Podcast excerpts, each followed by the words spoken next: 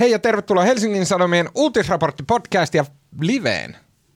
Torstaina 25. päivä huhtikuuta 2019. Minä olen Tuomas Peltomäki ja kanssani täällä Helsingissä Sanoman talossa on politiikan toimittaja Marko Junkkari. Terve Marko. Moi. Ja myös ulkomaan toimittaja Aino Frilander. Hei Aino. Hei Tuomas.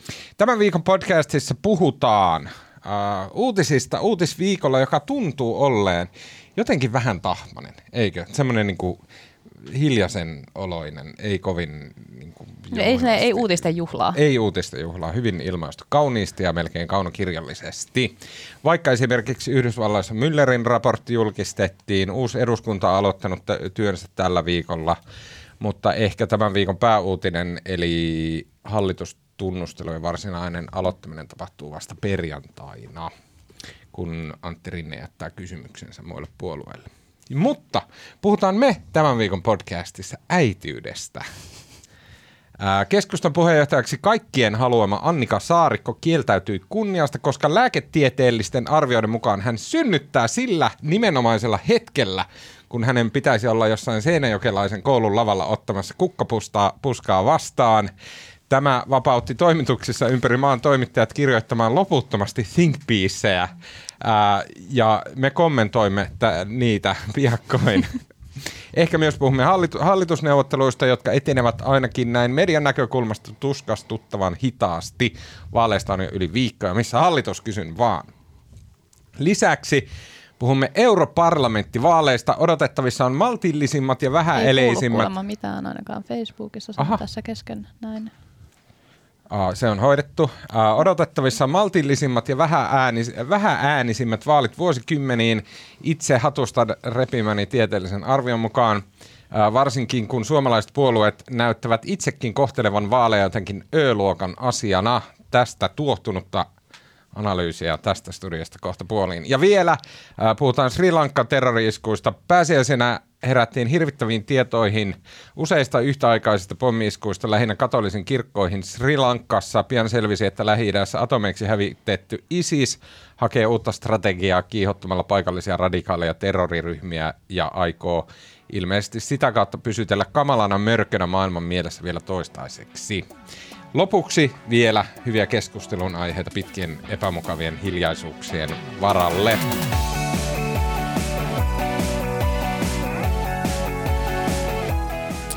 Okei, uusi eduskunta aloitti työnsä tällä viikolla ja siihen liittyy kaikenlaista ihan totaalisen kuivaa pakkopullon omaista muodollisuutta, jota vain politiikkaan äärimmäisen sitoutuneet ihmiset seuraavat ja hekin hyvin pienissä joukoin.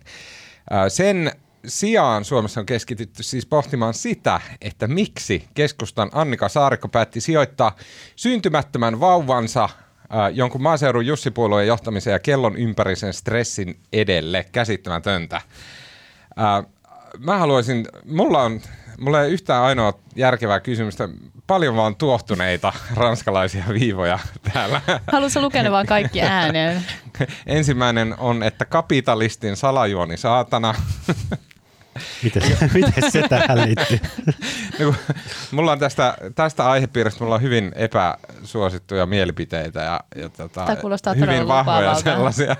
Mutta Eikö se ole nimenomaan kapitalistin salajuoni, että, että Annika ottaisi duunin vastaan, että tekisi tätä, töitä? Tätä mä juuri tarkoitan. Okei, okei, okei. Tota, äh, mutta mä haluaisin ennen omia mahdollisia definitiivisia näkemyksiä. niin, niin mä haluaisin avata siis keskustelun siitä, että mitä keskustalle tarkoittaa se, että heidän niin kuin ennakkoarviossa suosituin ehdokkaansa Annika Saarikko, niin hän kieltäytyy tästä kunniasta ja sitten siellä on seuraavaksi vuorossa henkilöitä X ja Y, joista kukaan ei edes tiedä, kuka muu sinne olisi mahdollisesti ehdolla. Kyllä Markolla on jotain ajatuksia tästä.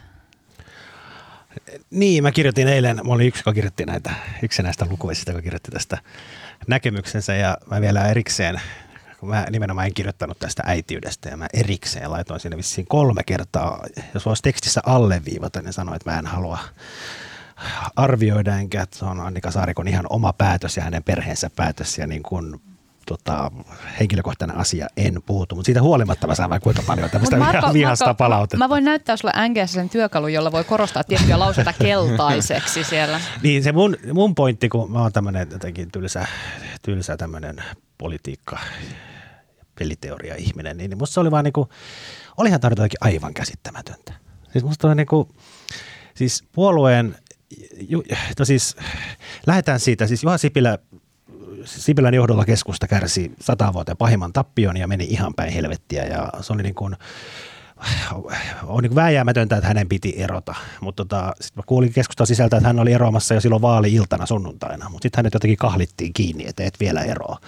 Ja sitten se tiistaina sen teki ja tota, se meni niin kuin täysin hallitsemattomasti. Siis kyllähän tuommoinen niin on puolueelle tosi iso päätös, se on kärsinyt historiallisen tappion ja pitäisi siinä niin kuin miettiä, että miten ne tekee hallitusti sen vaihdoksen ja miten ne hyödyntää sen maksimaalisesti siitä saadun julkisuushyödyn ja miten ne niin kuin rakentaa tämän rakentaa tämän vaihto-operaation, mutta se meni musta täysin sitten niin kuin, näytti, että sitten ei kukaan ole miettinyt yhtään. Sipilä vaan ilmoitti, että hän lähtee ja sitten puoluehallitus saman tien ilmoitti, että – 7.9. on ylimääräinen puoluekokous. No sitten ruvettiin miettiä, että onko meillä ketään. Ja sitten niinku, ei, ei edes sitä, sitten se puoluekokous, niinku, se järjestetään siellä, kokoontuvat niinku edellisen puoluekokouksen, Sotkamon puoluekokouksen niinku puoluekokousedustajat, ja niitä oli siis, Sotkamossa niitä oli siis 4000 kaikkia näitä osallistujia, yli 2000 kokousedustajia, eli siihen ei mikä tahansa pienpaikka käy. Niille ei ole paikkaa varattuna, ne ei tiedä missä se on, tämmöisiä niinku 4000 ihmisen halleja nyt ei ei niitä nyt ihan noin vaan varata. Niillä ei rahaa siihen, koska nyt tähtää vielä puoluetuet. Ja sitten niin kuin ekana lyö lukkoon sen päivämäärän miettimättä, että niin kuin missä, miten, millä rahalla ne järjestää sen kokouksen. Se on niin kuin täydellinen niin kuin paniikkiratkaisu. Ja siitä herää niin kuin kysymys, että miksi pitää nyt ensimmäisenä ilmoittaa se päivämäärä. Tai ensinnäkin herää, miksi Sipilä erosi just nyt, miksi se voi odottaa vaikka eurovaalien yli tai mitä tahansa. Ja sitten jos se ero on nyt, niin miksei sitä puoluekokousta järjestetä sitten niin kesäkuussa. Sekin olisi mahdollista. Siinä ei ole mitään aikarajaa. Oota, oota, oota. Mä en, niin kuin monesti en epäilisi sitä, mitä sä sanot niin. tässä arvokkaassa podcastissa. Mutta voiko se olla niin, että tuota ei ole jo pitkälle ennen vaaleja mietitty? Voiko olla niin, etteikö keskustan vaalisuunnitelman osana ollut silleen alakohta 3a, pykälä 4, jos tulee turpaan ihan helkkaristi. Ja etteikö ne siinä yhteydessä ole käynyt sitä keskustelua, jossa Sipilä on sanonut jo ennen vaaleja, että jos tulee tappiin... Hän sanoi ennen, hän sanoi ennen vaaleja, että jos se viittasi vielä jossain Ylen haastattelussa, että jos se tulee 14 prosenttia, niin hän eroaa.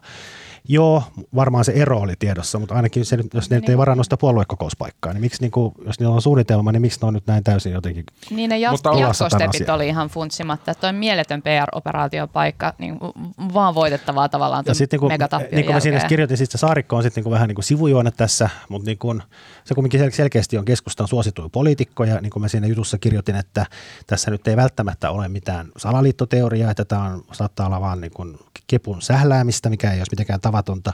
Mutta siis se, että jos keskusta olisi halunnut tässä ahdingossa suosituimman poliitikkoonsa johtamaan sitä puoluetta, niin kyllähän se olisi voitu hoitaa niin, että Saarikko olisi saatu siihen valittua. Se koko olisi voitu pitää vuoden päästä kesäkuussa, se olisi voitu pitää nyt kesällä, no olisi voinut sen jotenkin funtsia niin, että Saarikko saadaan siihen. Ja että Sipilä olisi istunut siellä vuoden oottamassa, että hän lähtee, kuulostaa jotenkin aivan todella epä. No, no se voinut lähteä, Esko Aho lähtee aikoinaan Harvardiin vuodeksi, tai se olisi voinut lähteä nyt rakentamaan sitä, sitä, sitä häkäpönttöautoa. On monia tapoja hoitaa hänet sivuun. Kyllä, mutta se vaan näyttää, että hänellä on nyt, niin kuin, Sipilähän on tämmöinen tulos ja ulos ja minä minä ensin. Ja tota, siis tavallaan Sipilä, hän on se puolue. Niin hän nyt päätti lähteä, kun häntä ei enää huvita.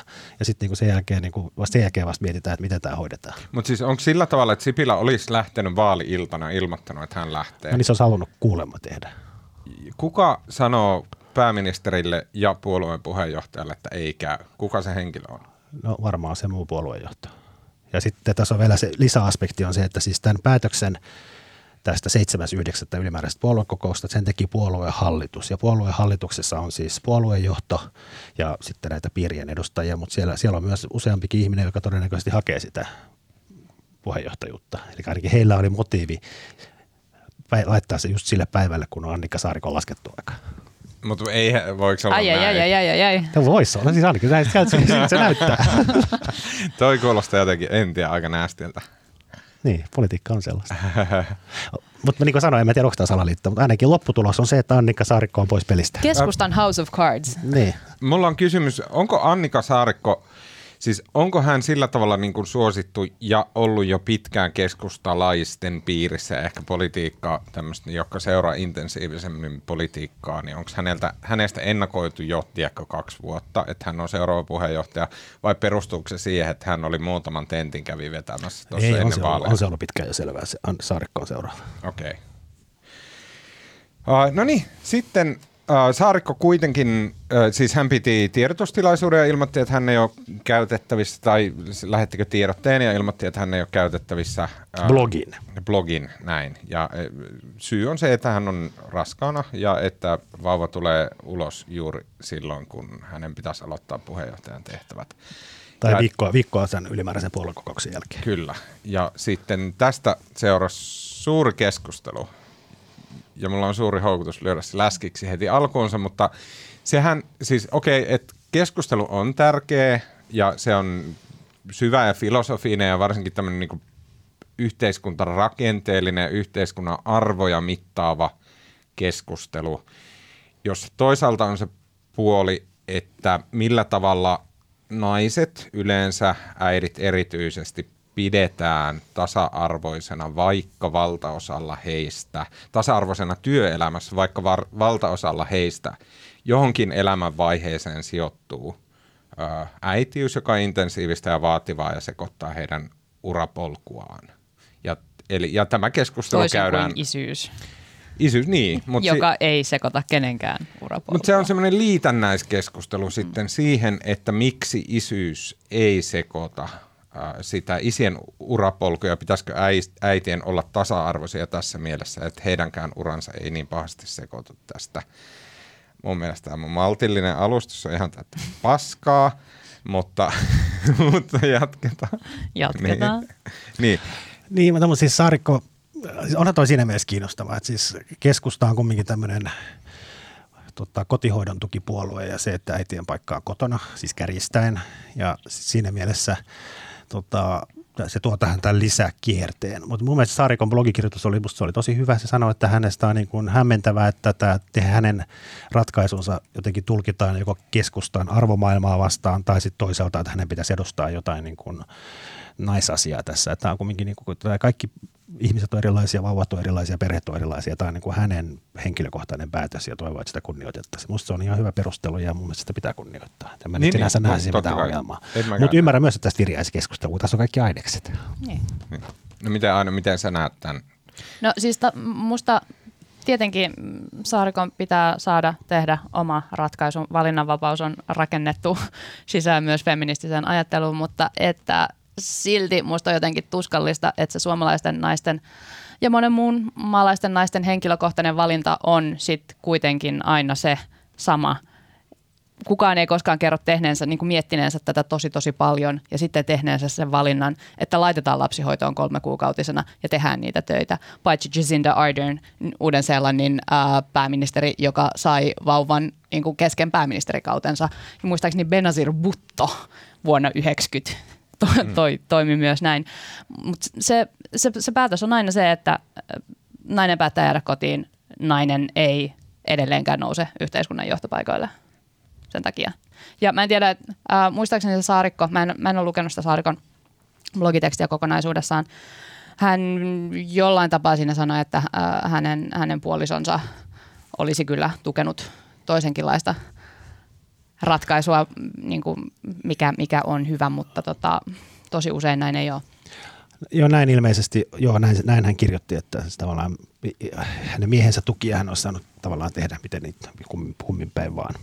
Ilmeisesti tässä kuitenkin vaikuttaa mahdollisesti myös se, että ähm, tässä on jo, eikö tässä ole joku tällainen niin kuin perintötila jossain muualla Suomessa ja asunto Helsingissä ja sitten koko ei, ei ole, ei porukka. Ole. Mä kuulin tänään tuolta tuota, äh, toimituslähteeltä sen suuntaista, että tässä olisi myös tällaista, että, että arki on muutenkin ihan riittävän hankalaa, mutta äh, sä tiedät ehkä tämän paremmin. Ei mun, ei mun mielestä, ei, ei he asu tilalla kyllä. Ainakin siellä on äänestäjiä, jossa, äänestäjät on jossain muualla kuin Äänestä, Helsingissä. on, se asuu Turussa, mutta siis se asuu ihan Mm. Turun kaupungissa. Asia ei, ei ole mikään maat, Okei, maatalo. Okei, okei. Turkukin on kaupunki. Se on kivitalo ja kaikkea. Tiet ja liikennevalta. Kaikkea sitä oppii, kun tänne podcastiin tulee. Okei. Okay. No niin. Mua ärsyttää suorastaan, no okei, okay, ei, ei ärsytä, mutta siis mä oon jotenkin täysin eri mieltä kaikesta tässä keskustelussa. Siis mä oon täysin samaa mieltä Annika Saarikon ratkaisuista ja näin, ja mahtavaa hänelle ja näin. Mutta mä en ymmärrä, miksi meillä otetaan niin jotenkin, ja varsinkin mediassa, jossa ruvetaan sitten nak- äh, nakuttaa niitä think piecejä, joita tekee siis äh, niin kuin hyvin, hyvin, hyvin intensiivisesti uri, urillensa orientoituneet naiset. Ja ne on täynnä semmoista niellään ihan purematta semmoinen ajatus, että joku helvetin johtajapaikka jossain on millään tavalla ihmisille tärkeää. Valtaosalle ihmisistä sillä ei ole minkään näköistä väliä. Ketään ei kiinnosta olla joku keskustapuolueen puheenjohtaja. Ei niinku ketään. Se on 0,000000045 prosenttia väestöstä, ketä kiinnostaa olla minkään näköinen poliittinen johtaja yhtään missään. Hyvin vähäisissä määrin on kaikki ne ihmiset yhteen laskettuna, jotka haluaa olla jonkun firman toimitusjohtajia. Hyvin vähässä on semmoista, joka haluaa olla mitään päälliköitä, koska kaikki se homma on aivan paskaa. Totta kai se, Se on on. ihan hirveetä kuraa olla joku toimitusjohtaja, vielä vähemmän pääministeri. Se on aivan perseestä alusta loppuun. Kukaan Mutta- järkevä ihminen ei halua sellaista. Tuomas- Ja silti me Mitä tää- käydään mitä tämä tähän- mitä tää keskustelu tähän aina sillä Tuomas- tavalla, että no mutta sinun pitäisi uhrata lapsesi ja eh, tehdä naisten eteen se, että muutkin naiset saisivat olla johtajia, kun ei kukaan nainen halua olla johtaja. Kukaan, Kukaan nainen ei täyspäinen- halua olla Kukaan johtaja. On täyspäinen mieskään kovaa ei halua. Siis se on, se on niinku miesten tragedia, että miehiin nakutetaan se joku, että sä et ole mitään, jos et saa kellon Marko, ympäri jotain. töissä. Interventio. Niin, no siis... No, mä, mä oon ihan varma, että siis... Kaikki tilastot- No, joo, joo, ole nyt hiljaa. Tota, Maapallolla on kourallinen ihmisiä, jotka kuolivuotellaan sanoo, että ai vitsi, olisinpa jättänyt sen mun vanhempainvapaan yhteen vuoteen kahden tai kolmen sijasta. Niitä on silleen nolla. Et se ei ole arvo ihmisille, se ei ole mikään arvo. Mä oon kyllä täysin eri mieltä. Siis onhan se siis, no siis se on varmaan totta, ei kovin moni ihminen halua olla keskustan puheenjohtaja.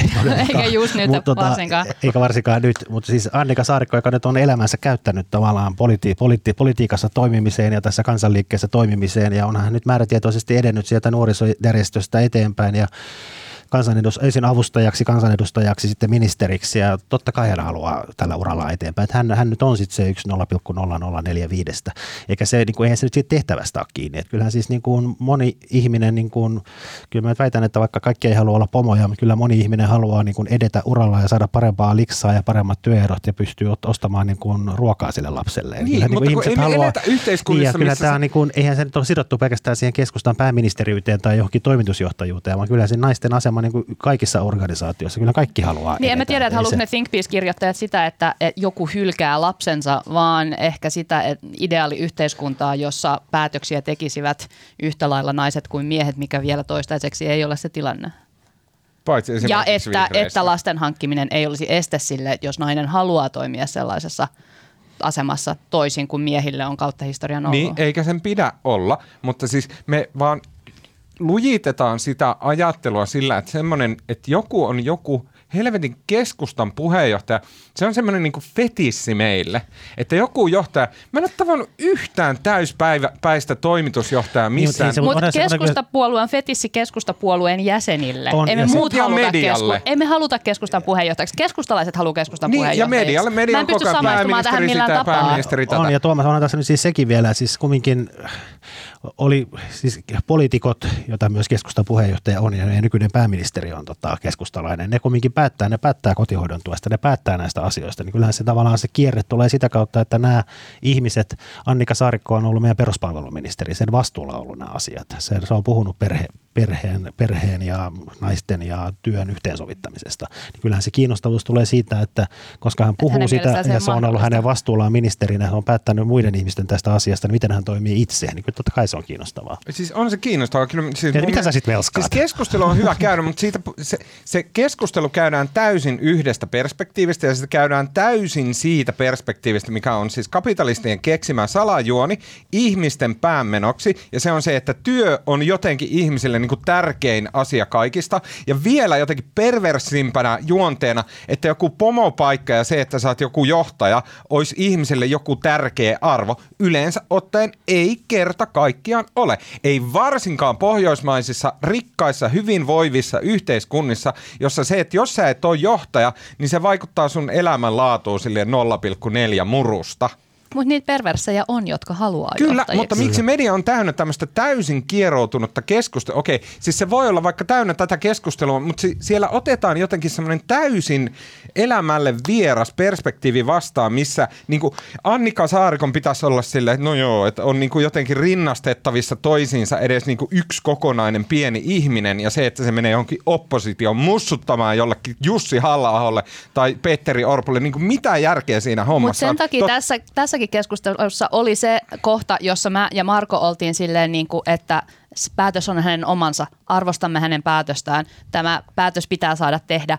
Mutta sitten tavallaan yritimme nostaa sen sellaiselle yhteiskunnalliselle tasolle, mä, että niin kuin rakenteiden kannalta tällä on merkitystä. Ja kaikki tämä on hyvä, ja kaikki ne think pieceit on hyviä, ja Annika Saarikon Ai sä perut nyt on- kaiken. Ei peru, mutta mä haluan, että niin kuin sitä ei niellä sitä semmoista yhtä ainoata perspektiiviä koko elämään. Tässä, koska tässä puhutaan lapsesta, koska tässä puhutaan perheestä, siinä puhutaan elämästä, että mitkä on ihmisen elämän arvot. Ja lähes kenellekään elämän arvot ei ole sellaisia niin kuin ne mediassa kerta toisensa jälkeen esitetään. Paitsi poliitikoilla. Niin, ja no niin, mm. niin. Se, vielä sano, ihmiset on 40 vuotta töissä elämästään, siitä ainoasta elämästä, jota meillä on tällä planeetalla. 40 vuotta ne istuu jossain hikisessä kopissa ja täyttää kalenteria hakkaa näppäimistä. Ja sitten meillä käydään semmoista aivan omituista keskustelua, että jos siihen on saatu taisteltua semmoinen kolmen vuoden rako, jolloin sä voit tehdä jotain muuta kuin hakata sitä näppistä tai hitsipilliä, niin nyt ollaan silleen, että joo, tästä täytyy kyllä kaventaa, että muuten sä et ole johtaja. Mutta tämä keskustelu valaa muhun luottamusta tulevaan, koska selvästi Tuomas Peltomäki kuvittelee pääsevänsä eläkkeelle viimeistään 65-vuotiaana. Mä lopetan nämä hommat ylihuomenna. Ei, ei. Mut, no niin, ja tää oli räntti, mutta siis ootteko te yhtään samaa mieltä, että tämä tulee täysin... Mä oon kuullut, tämmöis- mä oon kuullut tuon saman räntin ennenkin. Onko se ollut podissa? Ja musta aikaisemmin? ihan vaan niinku tämän niinku lähietäisyydeltä seuraaminen niin pa- pakottaa mut olemaan sun kanssa eri mieltä, vaikka mä muuten olisin ehkä samaa mieltä. Sulla on niin kauhean vaikea saada meitä provosoitua, kun me ollaan kuultu. joo, joo. Moving right along. Okei, okay, palataanko hetkeksi hallitusneuvotteluihin. Äh, niissähän varsinaisesti ei ole äh, tapahtunut niin valtavia eteenpäin menemisiä, mutta mä ainakin mitä mä oon kuunnellut, äh, Matti Vanhanen on ollut haastateltavana, äh, Antti Kaikkonen on ollut haastateltavana mediassa ympäriinsä, että jonkun verran siellä on käyty puhumassa ja näin. Ja mun mielestä keskusta peruuttelee ihan todella paljon. Marko, onko se, että jos keskusta on nyt silleen, että he ei lähde, niin petaileeko he vaan itselleen sitä, että sitten he saa esittää Antti Rinteelle kovempia kovempia va- vaatimuksia? No ei se, miten, miten mä nyt, mistä mä aloittaisin? No siis, no keskusta on sanonut, että, ei, että keskusta menee oppositioon, mutta samaan aikaan ne, jo silloin kun Sipilä jätti sen eroilmoituksen, niin siinä tiedotteessa oli sitten, että voidaan harkita hallitusvastuuta, jos seuraavat ehdot täyttyvät ja sitten tuli pitkä ripsu asioita, jotka on kaikilla nieltävissä. Ja nyt on sanonut sitten uudestaan, nyt pantiin sitä, sinne ovi oli viisi senttiä auki, niin sitten sitä työnnettiin viikko vähän enemmän kiinni. Ja, mutta sitten samaan aikaan kumminkin niin kuin Sipilä sanoi nyt taas täällä eilen vissiin, että, tota, että op, mennään, mutta sitten samaan aikaan kepulaiset niin kuin tämmöiset pienemmät viskaalit niin kuin sanoo, että kyllä se hallituskin voisi olla mahdollinen. Tässä tulee, kaksi, se tulee yhtä aikaa kaksi viestiä ja tämä on niin kuin, Mä olin eilen eduskunnassa ja eduskunnan kuppilassa, pahamaineisessa kuppilassa ja juttelin aika monen ihmisen kanssa ja tota, se oli hauska kuulla, miten, miten niin kuin joka, puolue, joka puolue, niin kaikilla edustajilla on samanlaiset, niin kuin, ne toistelee samoja mantroja, mutta siis kokoomuslaisten mielestä Kepu ei missään nimessä lähde, vaan tämä on niin kuin Antti, Rinne, Antti Rinne ja Sipilä on puhunut puhelimessa ja Sipilä on luvannut Rinteelle, että niin kuin tälle ystävän palveluksena, niin Kepu ei sulje sitä oveaan täysin ja niillä on kahdet rattaat, eli Sipilä sanoo ei ja pienemmät viskaalit sanoo, että ehkä. Ja sitten se säilyy niin kuin elossa se ajatus, että Kepu voisi olla hallituksessa ja rinteelle se on tärkeää, koska silloin se voi kilpailuttaa kokoomusta ja keskustaa. Mutta en usko, että keskusta lähtee, koska se olisi teknisesti niin vaikeaa, koska Sipilä on nyt tota, sekä eronnut pääministerin tehtävästä että eronnut puoluejohtajan tehtävästä ja tota, eihän sillä ole minkäänlaista mandaattia ja hallitusneuvotteluissa Sipilän pitäisi kuitenkin nyt kuitata nämä kaikki asiat. Ei se voi tehdä tällaisia kuittauksia, kun sillä ei ole mitään mandaattia. Ja toisekseen, jos keskusta menee hallitukseen, niin oppositiossa olisi kokoomus ja perussuomalaiset ja ne on kaksi puoluetta, jotka niin kaikkein eniten lypsää keskustan kannatusta. Eli tulossa olisi se, että keskusta romahti nyt 13,9 ja siitä se voisi tulla vielä hyvin alas 13,9 prosenttia. Uh. Mutta siis tämä sinipuna, siis demarit ja kokoomus, niin on ne käynyt koko ajan keskusteluita ja kauheasti liikkuu huhuja, mistä kaikesta on sovittu ja mistä kaikesta ei ole sovittu ja kokoomuslaiset ääneen sanoo, että tota, tehdään vastuullista talouspolitiikkaa ja Antti Rinne joutuu nielemään kaikki vappusatasensa ja sitten demarit on sitä mieltä, että eipäs niellä, mutta eiköhän ne mene hallitukseen. Jos leikitään, että on olemassa sellainen mahdollisuus, että keskusta on hallitusneuvotteluissa ja on menossa hallituksen, niin miten se voisi toimia? Se, että, se keskusta itse asiassa sanonut, että ne voi, ne, voi men, ne voi mennä, jos muut vaihtoehdot ei onnistu. Kyllä, Elikkä. mutta miten se voisi edes toimia sillä tavalla, että he on saanut ensinnäkin valtavan epäluottamuslauseen kansalta. Sen lisäksi heidän tämänhetkinen puheenjohtaja ei ole puheenjohtaja, ei pysty käymään heidän, heidän tämänhetkinen seuraava puheenjohtaja ehdokkaansa lähti äitiyslomalle – niin mi- miten keskusta voisi edes käydä ne neuvottelut läpi? No tuota mä just yritin sanoa. Mä ymmärrän, mutta siis se et, et sitä ei vaan ole. Vai onko he, muodostaako he jonkun isäntäkoaliition? Ei, ei kai. Siis mun mielestä ne keskustan puoluesihteeri Pirkkalainen sanoi jo, että Juha Sipilä, jos ne menee hallitusneuvotteluihin, niin Juha Sipilä vetää niitä tai on ne hallitusneuvottelija. Niin en mä Ai se sanoi jo? Niin, se on musta ihan käsittämätöntä. Eli että siis käytännössä ne menee niin... Kai ne, voi... ne, ei, ne ei aio edes yrittää jos Sipilä no, siellä istuu. No ei, mutta jos, jos demareiden ja kokoomuksen neuvottelut kaatuu ja demarit tarjoaa niille kaiken mahdollisen, niin, niin ehkä ne menee, en tiedä. Mutta ja sitten se on tämmöinen, että tullaan ulos sieltä ovesta ja sanotaan, että no, että et, et, tota, vaalitulos oli huono, mutta isä, isänmaa halutaan pelastaa ja sen Jotain takia Ja onhan se, se on muuten hauska pieni havainto. Eilenhän muun muassa Sirkka-Liisa Anttila, suuri suosikkini, väistynyt kansanedustaja, joka jäi nyt, jäi nyt pois pois eduskunnasta ja tota, hän eilen hyvin jyrkkäsanaisesti laittoi tiedotteen, että niin kuin ei missään nimessä hallitukseen. Ja tämä on, niin kuin, tästä, tämä on ihan niin kuin täysin tämä on sukupolviero siinä, että nämä Antti Kaikkonen, joka näkee itsensä ministerinä, niin se vähän silleen väläyttää, että no ei sitä nyt täysin ulos suljeta, pois suljeta. Ja sitten Sirkkalis Anttila, joka Sirkkis on eläkkeellä, niin jyrähtää. niin Sirkkis jyrähtää, että ei todellakaan hallitukseen. Tässä on, niin kuin, tässä on myös nämä henkilökohtaiset tavoitteet kaikilla mukana. Ja kaikki siis kepuviskaalit, jotka pelkkää kohti töitä, niin nehän, olisi, nehän kaikki on vaan silleen, että mitä se hallitus kumminkin. Sitten kokoomuksesta mä kysyisin oikeastaan tuon saman ajatuksen, mikä sulla oli tuossa viimeiseksi, että tässä on omia intressejä. Niin miten Petteri Orpo on miten Petteri Orpon oma tilanne peilaa siihen, että mikä on kokoomuksen hallituksessa istumisessa? No, paras, paras hetkihän oli se, kun viime viikolla niin, niin Petteri Orpo sanoi jossain jommalle kummalle iltapäivälehdelle, että niin kuin hetkellisesti voitaisiin velkaantua lisää, jos se niin kuin edistäisi työllisyystavoitetta. Ja siitähän nousi niin kuin kauhea mekkala tai kokoomuksen oikea laita. Tämä Lepomäki Siipi ilmoitti, että mitä helvettiä. Ja sitten Or- Orpo peruseli ja nyt se sanoi, että ei yhtään velkaannuta. Tiukka talouskuri. Että silloin Orpolla myös sinänsä silloin on aika monen paine sieltä sen puolueen niin kuin oikealta talouslaidalta, että se ei saisi mistään antaa periksi ja pitää niistä kaikki Antti Rinteen lupaukset. Ja, ja sitten Orpohan, Orpo, Orpolla on taas henkilökohtainen motiivi haluta hallitukseen, koska jos kokoomus ja oppositio on niin, niin saattaa mennä Orpo vaihtoon. Niin justiinsa. Eli hallituksessa on vaikeaa lähteä vaihtamaan puolueen puheenjohtajaa. Niin, ja kokoomus on jotenkin tottunut olemaan hallituksessa. Sehän on ollut tällä vuosituhannella kaikki muut paitsi neljä vuotta. Ja, mutta siis on, on hankalaa. Siis sitten samaan aikaan sitten niin kuin demarit, musta oli tota, demareiden eduskuntavaalikampanjassa demareiden keskeinen hokema oli se, että 14.4. kaikki muuttuu. Siitä alkaa muutos. Ja ongelma on nyt se, että niin kuin eräs demari eilen sanoi, että nämä kansalaiset ovat ottanut sen niin kuin ihan todesta ne oikeasti uskoo, että nyt joku muuttuisi. Ja nyt perutaan kaikki Sipilän hallituksen huonot päätökset ja tulee se vappusatanen ja Sitten yksi toinen sanoi, että jos sitä vappusatasta ei tule, niin hän ei voi enää mennä sinne oman kaupunkinsa torille, koska kansalaiset suuttuu. Mm. Että silloin niin ne demarit on niin luvannut paljon ja kansalaiset on niin uskonut, että ne vois muuttaa jotain. Ei ne voi niin niellä kaikkea.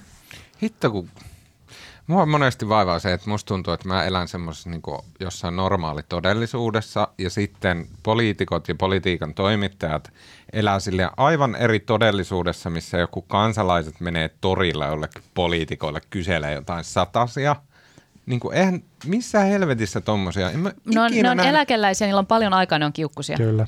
Niin, no, siis miksei sanota sitten, että niinku vähän hassahtaneet eläkeläiset menee mankuun jotain. Siis, koska en mä tunne yhtään ihmistä, joka olisi ikinä mennyt kenellekään poliitikolle puhumaan yhtään mitään. Niin. Ei se niin. ole normaalia. Suomalaiset introverttikansa. Niin, sulla ei olekaan 1400 euro eläke. No okei, okay, voi olla. Ei mulla paljon suuremmat tulot muuta. Niin, Tuomas toivoo vielä, uskoo pääsevänsä eläkkeelle. Joo, mutta on, on siis, ja mun veikka, siis jotenkin Siis mä, mä uskon, että siis tämä sinipunahallitus varmaan syntyy ja se voi syntyä aika nopeastikin. Mutta jos se jumahtaa, niin sitten me, sit me luulen, että meillä ei ole jouluun mennessä. Olemme Ruotsin tiellä. Sitten me ollaan Ruotsin tiellä. No sitten seurataan tätä varmasti äh, seuraavat 600 viikkoa, kun se Joka jumahtaa. podcastissa. Mikä on parasta, niin. eikö niin? niin. Marko jo täällä hieroo käsiä. Okei, mennäänkö eteenpäin? Niin. Nimittäin europarlamenttivaalit lähestyvät. Toinen vastaava tuskallisen hidas uutisprosessi. Ää, ne käydään... Ja niin kuin suorastaan kiihkoa ja kiihotusta herättävä meissä Pitäisi kaikissa. herättää. No niin pitäisi. Ne käydään toukokuun 26. päivänä, eli tasan kuukauden ja päivän päästä. Ja parlamenttivaaleissa äänestetään siis noin 751 edustajan paikasta Brysseliin. Brexit vaikuttaa näihin asioihin, mutta mä en uskalla sanoa, että miten se vaikuttaa mihinkin, mutta se vaikuttaa noin yhden verran Suomen kannalta yhden, yhden verran. Näistä 751 europarlamentaarikosta Suomesta tulee noin 14 europarlamentaarikkoa. Jos Brexit tulee, Jos 13 Brexit. muuten. Okay. Mutta et, et äänestetään sinne jengiä ja sitten niistä eka menee sinne 13 ja sitten niitä saattaa mennä yksi lisää sitten sieltä se just tippunut, jos Brexit tapahtuu? Uh, europarlamenttivaalit, ne on niin kuin EU yleensäkin, niin ne on täys, täyttä mysteeriä ja käsittämättömyyttä lähes valtaosalle ihmisistä. Tämä ja on mun, täysin harhainen näkemys. Ja se on varmaan tavallaan ihan hyvä. Et niin kuin, eikö silloin asiat yli, eikä, hyvin, jos niin kuin ihmiset ei silleen kiihkoisasti seuraa, että mitä jossain ylikansa, en tiedä. Uh, mulla olisi muutama kysymys, semmoinen niin kuin hyvin peruskysymys, josta me voitaisiin keskustella vähän aikaa liittyen europarlamenttivaaleihin. Mm. Nimittäin ensinnäkin, onko ne henkilö- vai puoluevaalit? Se, tämä, kun sanoit, että eurovaalit ovat joku täysin mystinen asia, josta sä et tajua mitään, on tavallaan ää, hassua, koska ne ovat aivan niin kuin Suomen vaalit. Kaikki tota, jäsenmaat käy vaalit haluamallaan tavalla, toki niin kuin reunaehtoja on asetettu, mutta tota, Suomi, Suomi käy ne vaalit ihan samalla tavalla kuin eduskuntavaalit. Ainoa ero siinä on se, että Suomi on yhtä vaalipiiriä, mutta et, et se on sekä henkilö että listavaali niiden yhdistelmä ja, ja niin kuin näin. No mutta sitten jos karrikoiden, Suomessa ei ole oikeastaan minkäännäköistä väliä, että ketä sä äänestät, vaan sun pitää äänestää puoluetta – suurin piirtein näin. Karrikoiden, mutta tämä nyt on enemmän totta kuin valetta, niin tota, miten se menee sitten europarlamentissa, että okei, että jos mä oon vaikka, sanotaan, mä oon vannoutunut kristillisdemokraatti tai haluan äänestää tota, vihreitä, niin sitten äänestänkö mä silloin suomalaisen puolueen perusteella vai sitten sen europarlamentissa olevan puolueen, jotka kaikki on semmoisia jotain niin kuin Never Heard, kirjailujen EGL, Sinä, EPP, nämä. Tuomas, äänestät ihan sen suomalaisen puolueen perusteella, koska europarlamentissa on vain ne puolueet, ne vaan muodostaa ryhmiä siellä europarlamentissa. He eivät siis siirry mihinkään toiseen puolueeseen. Eli siis eikö vaikka, jos kokoomus kuuluu parlamentissa EPP, ryhmään. Ryhmään. Nekö ei ole puolueita? Ne ei ole puolueita, vaan siihen EPP-ryhmään kuuluu konservatiivi puolueita tai tällaisia niin kuin oikeisto konservatiivipuolueita ympäri mutta, Eurooppaa. Mutta eikö EPP ainakin siis, en tiedä mikä on ryhmä ja puolueen ero, mutta siis on EPPllä oli myös puoluekokous, se mikä oli Suomessa silloin syksyllä. Niin eikö se nyt ole myös se, puolue? on, No niin, siis mä voin olla myös aivan täysin no, väärässä. Mun mielestä on myös puheenjohtaja. No siis ryhmillä on puheenjohtajat Niin, mutta- ja sihteeristöt No, ja no joka tapa, no, työvaliokunnat. se, se mä en tiedä, onko se vaan semanttinen Mutta onko se et puolue siis, vai ei. Mun mut mielestä se, tää on tärkeä se, se, kysymys. miten mä niinku, ja siis edelleen voin olla täysin väärässä, koska mulla ei ole vieressäni ää, ää, Satu Helinin ja Pekka What's His Namein erinomaista Euroopan parlamenttikirjaa, josta Nurminen. nimenomaan hän, ää, josta tämä kaikki selviäisi, mutta siis ne, ähm, se perus, perusajatus ymmärtääkseni on se, että esimerkiksi suomalaisten vihreiden edustajat, tai no, aloitan vielä kauempaa. Sen jälkeen, kun europarlamenttivaaleissa on ää, äänestetty, niin sitten nämä sinne päässeet edustajat keskenään sitten äh, sumplii ja muodostaa nämä ryhmät. Ne ei ole välttämättä aina samat. Äh, uuden ryhmän perustamisen kynnys on periaatteessa matala, mutta käytännössä korkea, koska kuitenkin halutaan, että ne ryhmät on riittävän isoja, jotta niillä on vaikutusvaltaa. Mutta että et semmoista pientä peliä aina käy.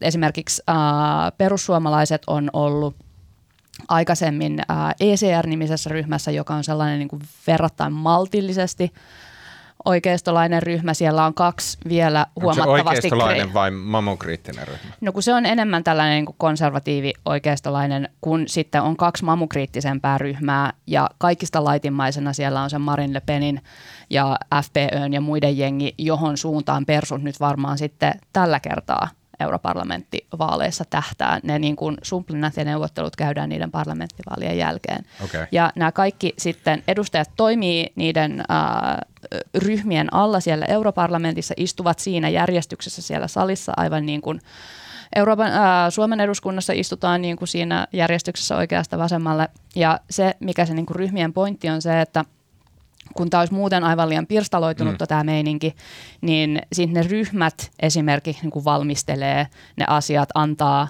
äänestyssuositukset ää, näille edustajille ja näin edespäin. Mutta että se, miten se eroaa suomalaisesta eduskunnasta on se, että esimerkiksi ryhmäkuri ei ole siellä sellainen juttu. Ihmiset, niin kuin nämä edustajat tulee Okei, niistä omista okei. taustoistaan. Eli siis jos mä, Ja niinku, et, et ihminen, joka lähtee nyt äänestämään, leikitään, että mm. hän on vaikka kokoomuslainen, niin sitten kun hän menee sinne äänestään ja hän tietää, että hän on niin perhana kokoomuslainen, että sillä mennään, niin sitten hän valitsee, pitääkö hänen, niin kuin, pitääkö hänen tietää mitään muuta kuin, että hän äänestää kokoomuslaista? Pitääkö hänen esimerkiksi tietää, että kokoomus kuuluu europarlamentissa EPP-ryhmään? Pitääkö hänen lukea jotain EPPn papereita ja tietää sieltä, että mitä ne meinaa tehdä vaikka digimarkkinalainsäädännön tai jonkun bla bla bla tämmöisen suhteen? Jos todella paljon haluaa paneutua, niin toki, toki näin voi tehdä. No, mutta mutta musta, musta ei aidosti tarvitse tehdä, koska ne niinku on aika linjassa toisten kanssa. Mutta et, et, et just tässä jossain persukysymyksessä se kiinnostaisi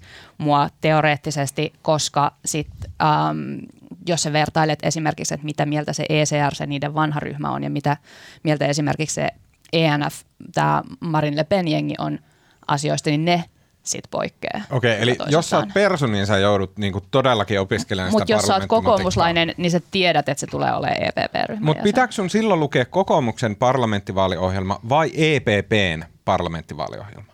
En mä. En, mä, mä en usko, että yksikään ihminen Euroopassa lukee sen Niin. EPP-vaaliohjelmaa, koska niin. Niin. se ei oikeasti kiinnosta ketään. Ja koska, niin kuin, koska ryhmäkuri... Kaikki, kaikki äänestää sen oman kansallisen niin, puolueen niin, kautta. niin, koska ryhmäkuri ei ole, niin se niin kuin Suomen edustaja kuitenkin funtsii niitä asioita vähän myös Suomen kantilta, äänestää sen mukaan, eikä vaan niin kuin EPP vaikka suosittaa. Okei. Okay. Jos he ehtivät perehtyä niihin asioihin jollain tapaa. Muuten he äänestävät täsmälleen niin kuin EPPn äänestysohjaa. Okei. No niin, toinen asia, mikä europarlamenttivaaleihin liittyy, on se, että, että tota, nämä suomalaiset ehdokkaat on jotenkin häpeäksi koko maailmalle, ja varsinkin omalle maalleen. Siis viittaan siihen, että kun tällä viikolla äh, esimerkiksi Helsingin Sanomat kävi läpi 14 europarlamenttivaaleissa ehdolla olevan kansanedustajan tilanteen, ja siellä selvisi sellaisia asioita, niin kuin että, että tota, kolme, Vasemmistoliiton Merja Kyllönen, perussuomalaisten Veikko Valliin ja vihreiden Mirka Soinikoski ilmoittivat suoraan, että eivät lähde EU-parlamenttiin, vaikka tulisivat valituksi, johtuen siis siitä, että ovat kansanedustajia. Toiset kolme, Laura Huhtasaari, Sebastian Tynkkynen ja Peter Östman, ovat kertoneet uutistoimistot STT mukaan jättämänsä eduskunnan ja lähtevänsä EU-parlamenttiin, jos heidät valitaan. Eli sitten he mieluummin mitätöi tämän kansanedustajatehtävän. Ja sitten kristillisdemokraattien puheenjohtajalla Sari Essayahilla on monimutkaisempi suunnitelma. Tämä oli ihan mainio. Hän on sanonut olevansa valmis europarlamenttiin Suomen puheenjohtajakauden ajaksi, eli vuoden loppuun saakka, jos kristillisdemokraatit eivät pääse hallitukseen. Jos taas he pääsee hallitukseen, niin sitten hän ei lähde europarlamenttiin. Ja tähän kuulostaa niin kuin koko eduskunta olisi muuttunut väyrisiksi yhdessä yössä – niin mä ymmärrän, että on, niin kuin, ne laskee vaalimatikkaa, että se nyt oikeastaan, että niin kuin, aivan sama kuka kristillisiltä sinne lähtee näin, mutta siis onhan se nyt äänestäjien jotenkin huijaamista. Huijaamista ja semmoista niin kuin hyvin jotenkin silleen nihkeästi suhtaudutaan. Se, mikä kuitenkin on arvokas ja tärkeä toimitus, eli vaali. Niin, että haluaa se sinne vai et sä halua? Niin. Niin, mä oon ihan samaa mieltä. Siis onhan se ihan käsittämätöntä, mutta noin se on ollut musta aikaisemmissa vaaleissakin. Musta se on niin kuin Essa ja kerää varmaan tosi ison äänimäärä esimerkiksi. Se mut, on, se mut, on tota, niin, miksi, miksi jengi sitten äänestää sitä Essa, jos ne tietää, että se ei ole menossa sinne? E, eikö ne, niinku, eikö, eikö ne tiedä vai eikö niitä hu, niinku kiinnosta?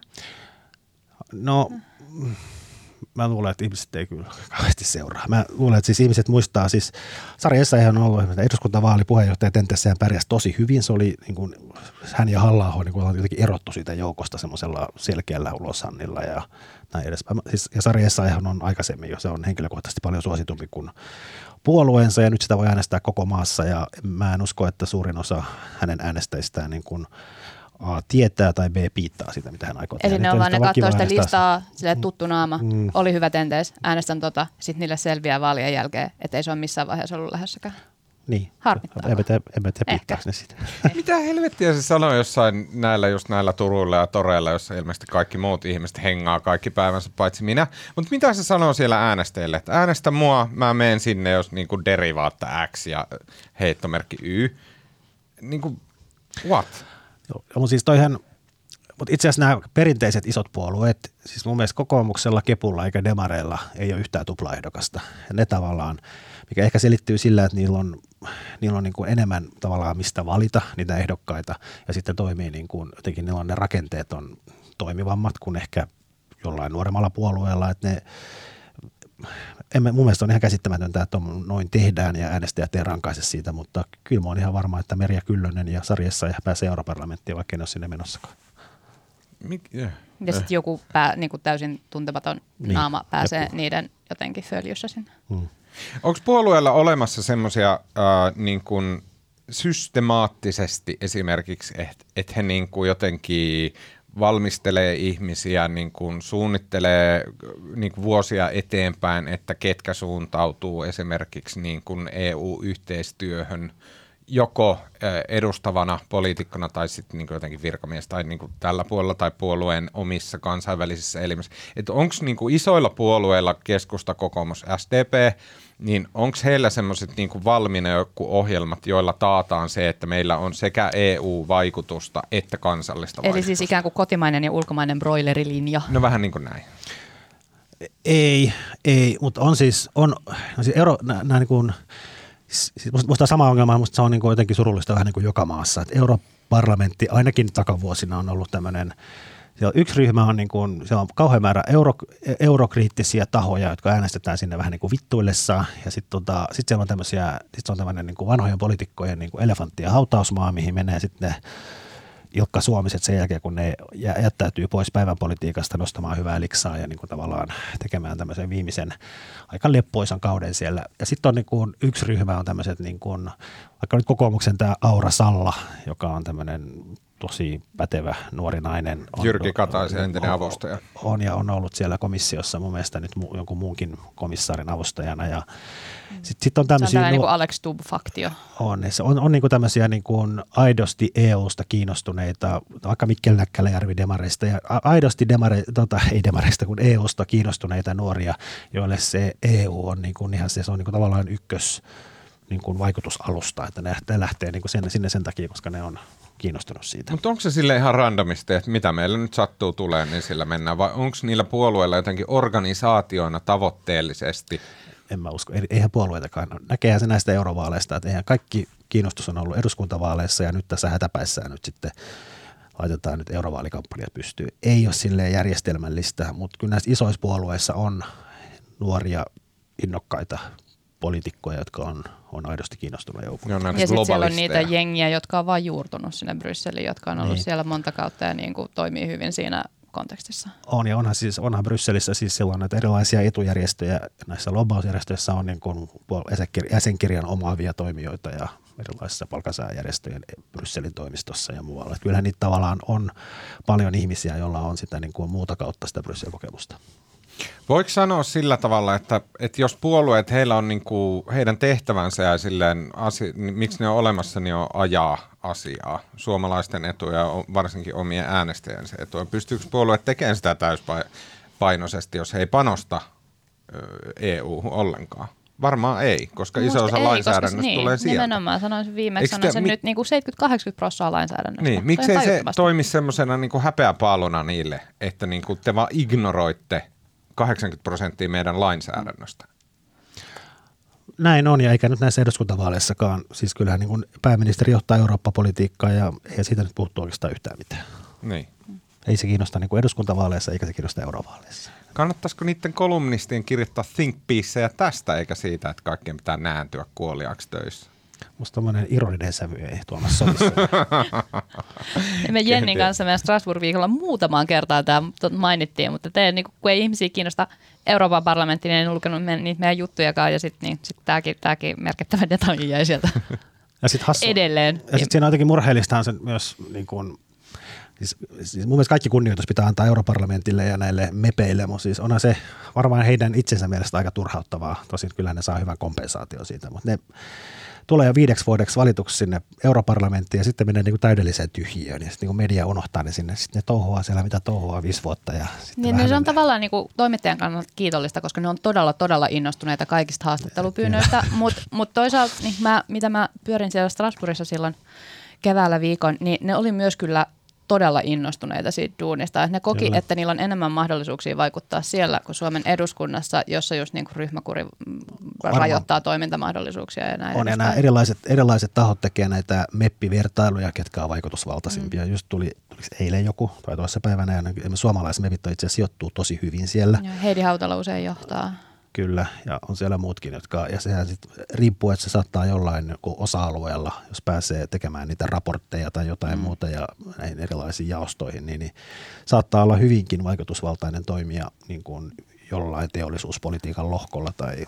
Mä ymmärsin, että, että jos haluaa päästä niille listoille, niin kannattaa pyrkiä, oliko se talousvaliokuntaa, koska siellä tehdään tosi paljon sellaista niin kuin kumileimasin tyyppistä äh, hommaa, että sä saat todella paljon niitä mainintoja niihin rapsoihin vaan niin kuin olemalla siellä.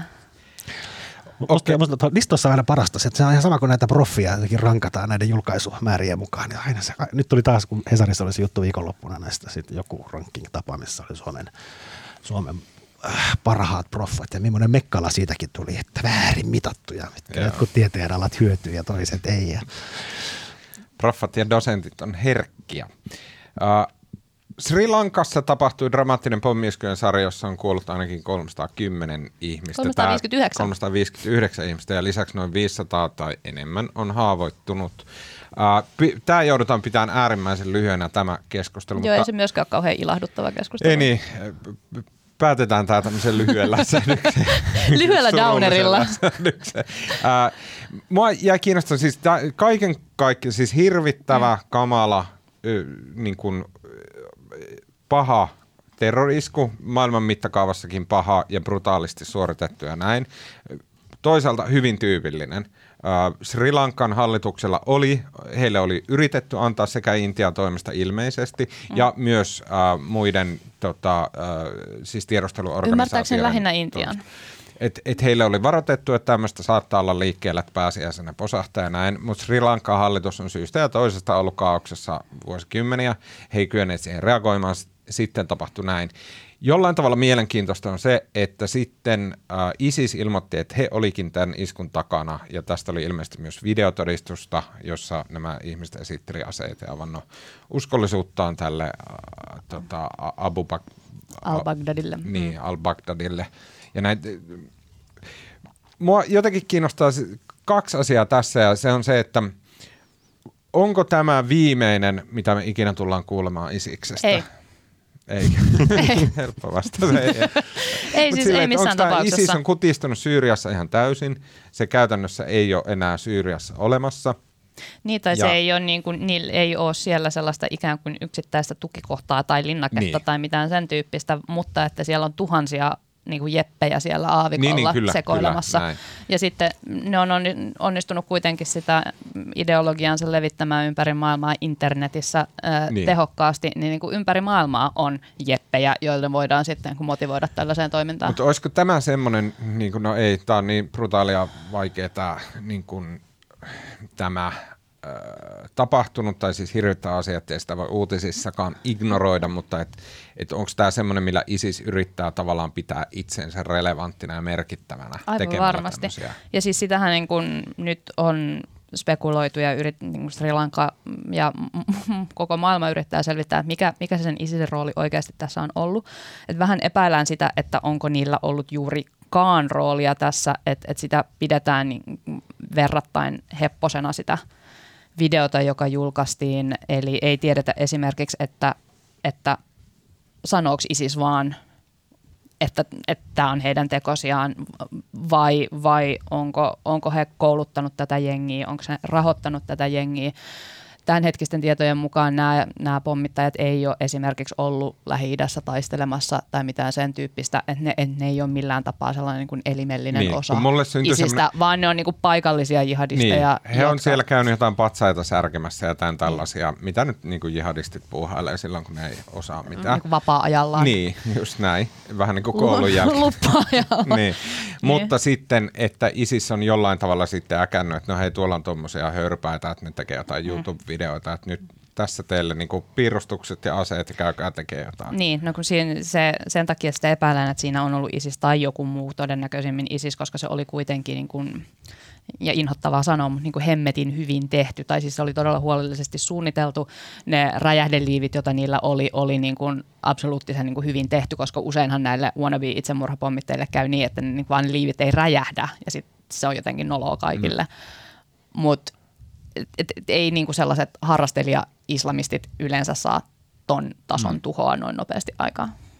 Toinen kysymys, mikä tässä virisi, tämä tulee vähän niin kuin somen kautta, mutta se on mun mielestä mielenkiintoinen, koska äh, siis Barack Obama ja Hillary Clinton, ne molemmat twiittasi tästä, niin kuin twiittasi Suomessa pääministeri Juha Sipiläkin. Ja sitten äh, näissä twiiteissä, jotka tuli länsimaiden johtajien suista ja, ja näppäimistöiltä, niin niissä ei mainittu uhreja. Siis, niin kun, äh, siis mainittiin uhrit kyllä, mutta heistä ei käytetty kristitty termiä, vaan että Obama ja Clinton sanoivat, käyttivät termiä Easter worshippers, eli niin kuin jonkun mm. pääsiäisen ei, palvonta on vähän niin kuin, sillä on eri Joo, joo, mutta et, niin kuin sen siis, kunnioittaa. Niin, pääsiäisväki niin tai pääsiäismenojen niin, väki tai näin. Ja sitten – Juha Sipilä ei myöskään mainittu, että uhrit on kristittyjä, vaikka siis iskut kohdistu muun muassa kirkkoihin ää, ää, ja nimenomaan katoli, katolisiin kirkkoihin. Ää, no siellä se on ja, vaan se, niin kuin, kristityt on pääosin katolisia, mutta ne niin. kohdistuu niin. myös niin kuin, luksushotelleihin sun muihin, että ei nyt mitenkään, Mut selvästi... olisi myös väärin sanoa, että ne niin kuin, kohdistui vain kristityihin. Ei vain, ei missään nimessä vain, mutta että selkeästi tämä oli joku juttu iskujen tekijöille, että että se kohdistui kristittyihin. Mitä te olette mieltä tästä, että et, siis ilme, et, et ei sanota, että uhrit on kristittyjä? Ja se on varmasti se on, niinku, se on viestintästrategiaa. Niin, no siis mm, ymmärtääkseni sillä nyt yritetään olla kärjistämättä sitä tilannetta tai, tai olla, olla ruokkimatta tulkintoja, koska todella niin kuin vaikuttaa epätodennäköiseltä, että tämä olisi oikeasti ollut tämä iskuvastaus Christchurchin moskeijan ampumiselle, vaikka Sri Lankan hallitus näin esitti. Ja voi olla, niin kuin, että, että joku niistä jihadistiepeistä on näin kuulusteluissa sanonut, mutta että selvästi tätä oltiin ruvettu suunnittelemaan jo merkittävästi ennen mm. sitä. Niin Sri Lankassa muutenkin etnisiä jännitteitä tuossa takavuosina on ollut, vaikka nyt on ollut rauhallisempaa pitkään, mutta on hyvin muistissa, eikä niin kenelläkään ole mitään tarvetta tai halua – ruveta sitten jotenkin uudelleen lämmittelemään eri etnisten ryhmien välistä vastakkainasettelua jo Sri Lankassa tai niin globaalisti. Mutta okei, okay, ja siis mä nyt, siis tästä tuli varsinkin Jenkeissä oikeistolaiset tästä nyt riemastui niin hirveästi, No että niinku kristittyä ei, ei tässä nyt huomioida. Heidän niinku se pointti, joka mun mielestä on väärä pointti, mutta et siis jonkunnäköinen pointti on se, että et sitten muslimeista sanotaan heti, että muslimiuhrit, ja sitten niinku, että me niinku nimenomaan sitä uhrien uskontaa kautta etnisyyttä niin kuin korostetaan siinä, ja nimen, nimenomaan sitä, että, että se on niin kuin johonkin uskonnon harjoittajiin kohdistunut isku. Siinä tapauksessa he on muslimeja. Mm. Mutta sitten kun he on kristittyjä, vaikka Sri Lankassa he on vähemmistö, niin sitä ei mainita. Mikä se niin poliitikoilla on tavallaan se jotenkin se ajatushimmeli siinä takana, että miksi näistä puhutaan tällä tavalla? Mä mietin, että onko siinä osittain myös siitä kontekstista ja tästä ajasta, jossa me eletään, jossa niin tämä on nyt kärjistynyt hiljattain, eikä haluta lietsoa sitä enempää. Ja minkä verran siinä on kyse siitä, että Sri Lanka on ylipäänsä ollut ihan poikkeuksellisen hiljaa siitä, että ketkä on tekijät. Mm, Siis vira- viranomaislähteestä on saatu tosi vähän tietoa. Ne ei ole paljastanut mitään nimiä esimerkiksi niistä tekijöistä, vaikka ilmeisesti on käytännössä selvää, että ne on kaikki srilankalaisia. Et siellä, ja siellä suljettiin Whatsappit ja Facebookit ynnä muut, että, että ne juorut ei leviä, sillä vaan yritetään estää lisäväkivaltaa Sri Lankassa, mikä musta on niin kuin, täysin Järkevä. hyvä tavoite. Hyvä, okei. Äh, Se tästä ikävästä ja hirvittävästä asiasta. Äh, Sitten kun lähdette, mitäköhän mä nyt keksin, tota, äh, perjantaina printtaatte työpaikan printeristä PDF, jossa on Antti Rinteen äh, eri puolueille lähettämät Mä ajattelin, että joku sellainen vappunaamari, jossa on. Antti Rinteen naama. Okay. menette kenties lähikapakkaan tonne, tota, vaikka Bierhaus on tässä sanoma täällä vieressä, ja sitten lueskelette sillä Antti Rinteen kysymyksiä. Ja sitten kun se käy tylsäksi, niin millä asialla juotte ehkä, ehkä tota, jotain hyvää olutta, ja millä asioilla sitten äh, viihdytätte ystäviä ja työtovereita ja, ja tota, näin. Mä voin aloittaa, mä luin tämän itse asiassa just tänään tämän jutun. Tämä on tota Spectator UK, tämä lehti. Ja tota, tämä on, tää on niin jotenkin, tämä on, tää on ihan sun, tää, tää on ihan tää on niin sun aihe Tuomas. Tota, No. Tämä kertoo, tämä on siis, äh, Englannissa on ollut tämmöinen, joku aika sitten tämmöinen kohu siitä, että tota, Roger Scruton niminen filosofi ja tota, Main hallituksen tämmöinen neuvonantaja. Hän on ilmeisesti jostain syystä asuntoasioissa toiminut niin kuin siellä Asuntofilosofi. asuntofilosofi, toiminut siellä tota, hallituksen neuvonantajana, niin, niin tota, hän tota, antoi haastattelun, haastattelun tota, uh, New Statesman-lehdelle, brittiläiselle lehdelle. Ja kaikki haastattelu- aika oikeistolaisia nämä mediat. no, it- Eikö? Spectator ainakin on. No New Statesman mun mielestä ei ole. Mutta Okei. joka tapauksessa tota, haastattelun teki George Eaton-niminen tota, tämän lehden tämmöinen tota, varapäätoimittaja tai jonkinlainen uutispäällikkö sieltä. Ja sitten hän meni tota, haastattelemaan tätä Roger äh, Scrutonia, joka on tunnettu siis tavallaan tämmöisestä oikeistolaisista ajatuksistaan ja mm, tämmöisestä homofobisista näkemyksistään jollain tasolla. Mutta joka tapauksessa tota, tämä Heppu sitä haastatteli ja sitten mm, vähän ennen kuin juttu julkaistiin sit tota New Statesmanissa, niin hän jo twiittasi, hän jo twiittasi, että hän on päästänyt tämmöisiä erilaisia niin kuin juutalaisia, mollaavia, kiinalaisia, sortavia, ho- homofobisia kommentteja tässä jutussaan. Ja siitä nousi kauhean mylläkkästä tämä toimittaja. Siis oota, oota, siis haastateltava twiittasi haastateltavat etukäteen. ennen kuin se lehti ilmestyi. Et hän sit Että tänään ilmestyy, tänään, tänään ilmestyy, että Ukko... Fil, Niin kuin mainostiko se vai yrittikö se? mainosti, Mainosti, Niin. että asuntofilosofi puhuu kamalia asioita. Ja sitten hän julkaisi vielä itsestään tämmöisen, tota, onko tämä nyt tota, itsestään somessa valokuvan, missä hän juo champagnea ja hän sanoi, että tämä on se tunne, kun onnistuin pudottamaan tämmöisen oikeistolaisen rasisti, homofobikko Roger Scrutonin.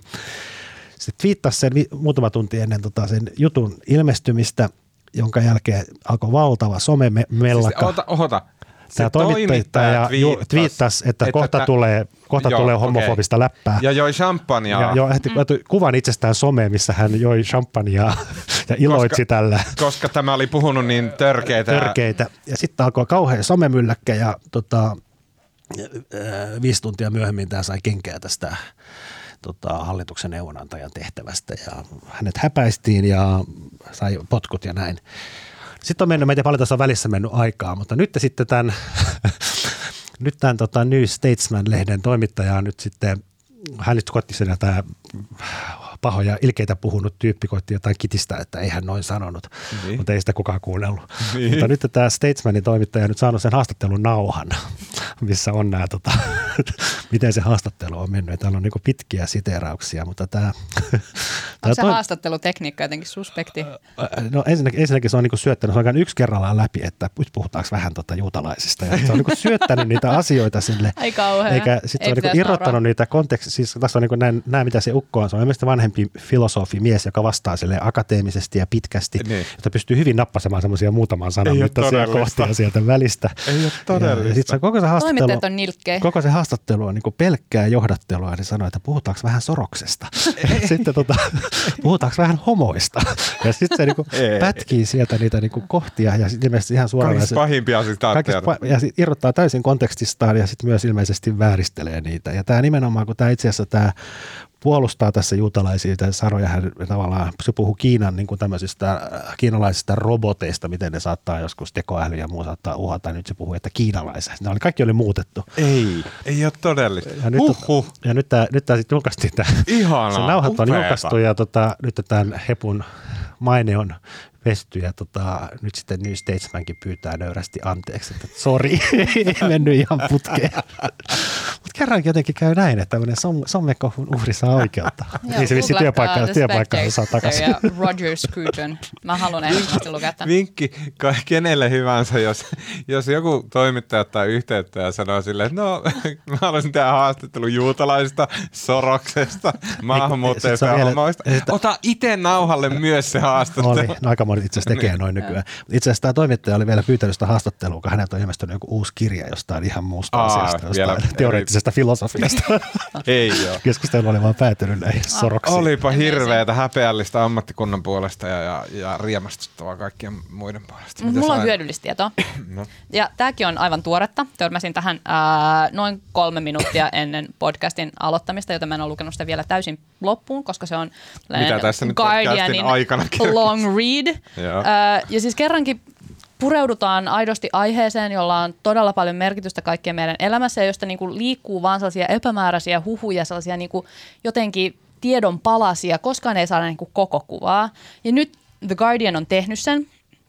Valtava selvitys siitä, miten äh, kaikkien, kaikissa maailman julkisissa vessoissa käsipaperin ja käsien kuivaimien välinen taistelu on edennyt vuosikymmenien varrella. Upeeta. Kumpi johtaa?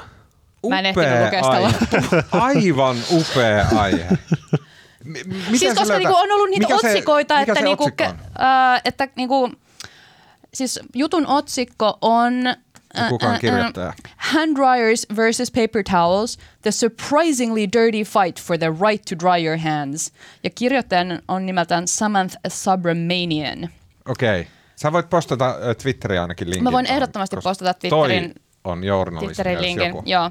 Muistat, aina, aina kun sä oot vessassa, niin sä muistat ne jotkut otsikot, että se niin käden kuivauslaite on vaan silleen, että se vaan silleen niin pöllyttää sieltä niitä bakteereja niin. ilmaa. Ja sit sä katsot niitä käsipapereita ja sit sä oot silleen, että nämä tuhoaa metsät ja luonnon. Ja sit sä oot niiden välillä, sä et pysty niin, päättää. ja entä se rulla, jossa uskon, on jonkun niin, no no ja muita vielä, sekin vielä. kohtia. Ja, ja mä uskon, että tämä artikkeli vastaa tähän kysymykseen. Aivan mahtava, aivan mahtava. Vitsi, mä Olkaa haluan, hyvä. Mä haluan, nyt, Olkaa hyvä. Mä perjantaina mennä sun kanssa oluelle, koska sulla on Woo! todella hyvä. Sä aina käyt Markon kanssa, koskaan mun kanssa.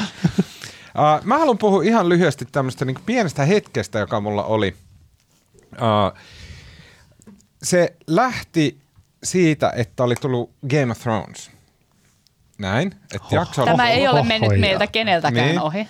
Ja sitten äh, sitä seuraavana, ei kun kaksi päivää sen jälkeen mä olin töissä ja sitten olin lähdössä kaverin luo lounaalle. Ei, ei kaverin luo, vaan kaverin kanssa lounaalle äh, tonne Töölöön toiselle puolelle kaupunkia. Oli ensimmäinen tämmöinen niin ihana, lämmin, aurinkoinen kevätpäivä. Ja sitten mä tein sillä tavalla, että mä laitoin mun kuulokkeet korviin ja valittiin tämmöisen Game of Thrones seurantapodcastin ja rupesin kuuntelemaan niin kuin läppää juttuja, analyysiä ja läpikäyntiä niin kuin siitä jaksosta.